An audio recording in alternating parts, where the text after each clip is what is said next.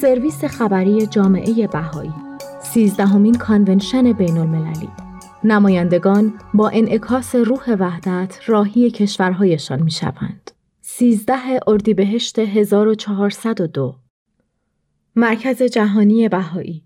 سفر شرکت کنندگان در convention بین المللی بهایی عصر دیروز در حالی که عید رضوان را در محوطه مقدس اطراف آرامگاه حضرت بهاءالله در بهجی جشن گرفتند و شدیداً از این تجربه تأثیرگذار الهام گرفته بودند در اوج احساسات به پایان رسید.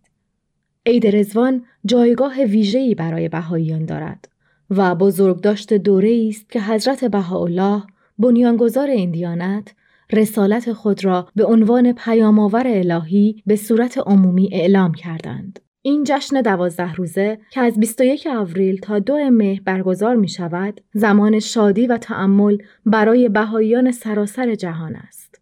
نمایندگان حاضر در convention از روح حاکم بر عید رضوان که نماد لحظه ای محوری از وحدت و تجدید قوای روحانی است، الهام گرفتند.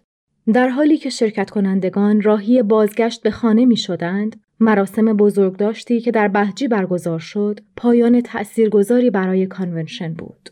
این نمایندگان با الهام از تجربه روزهای گذشته به کشورهایشان در سراسر جهان باز می گردند تا تلاشهای مداوم برای ساخت جوامع صلحآمیز را تقویت کنند.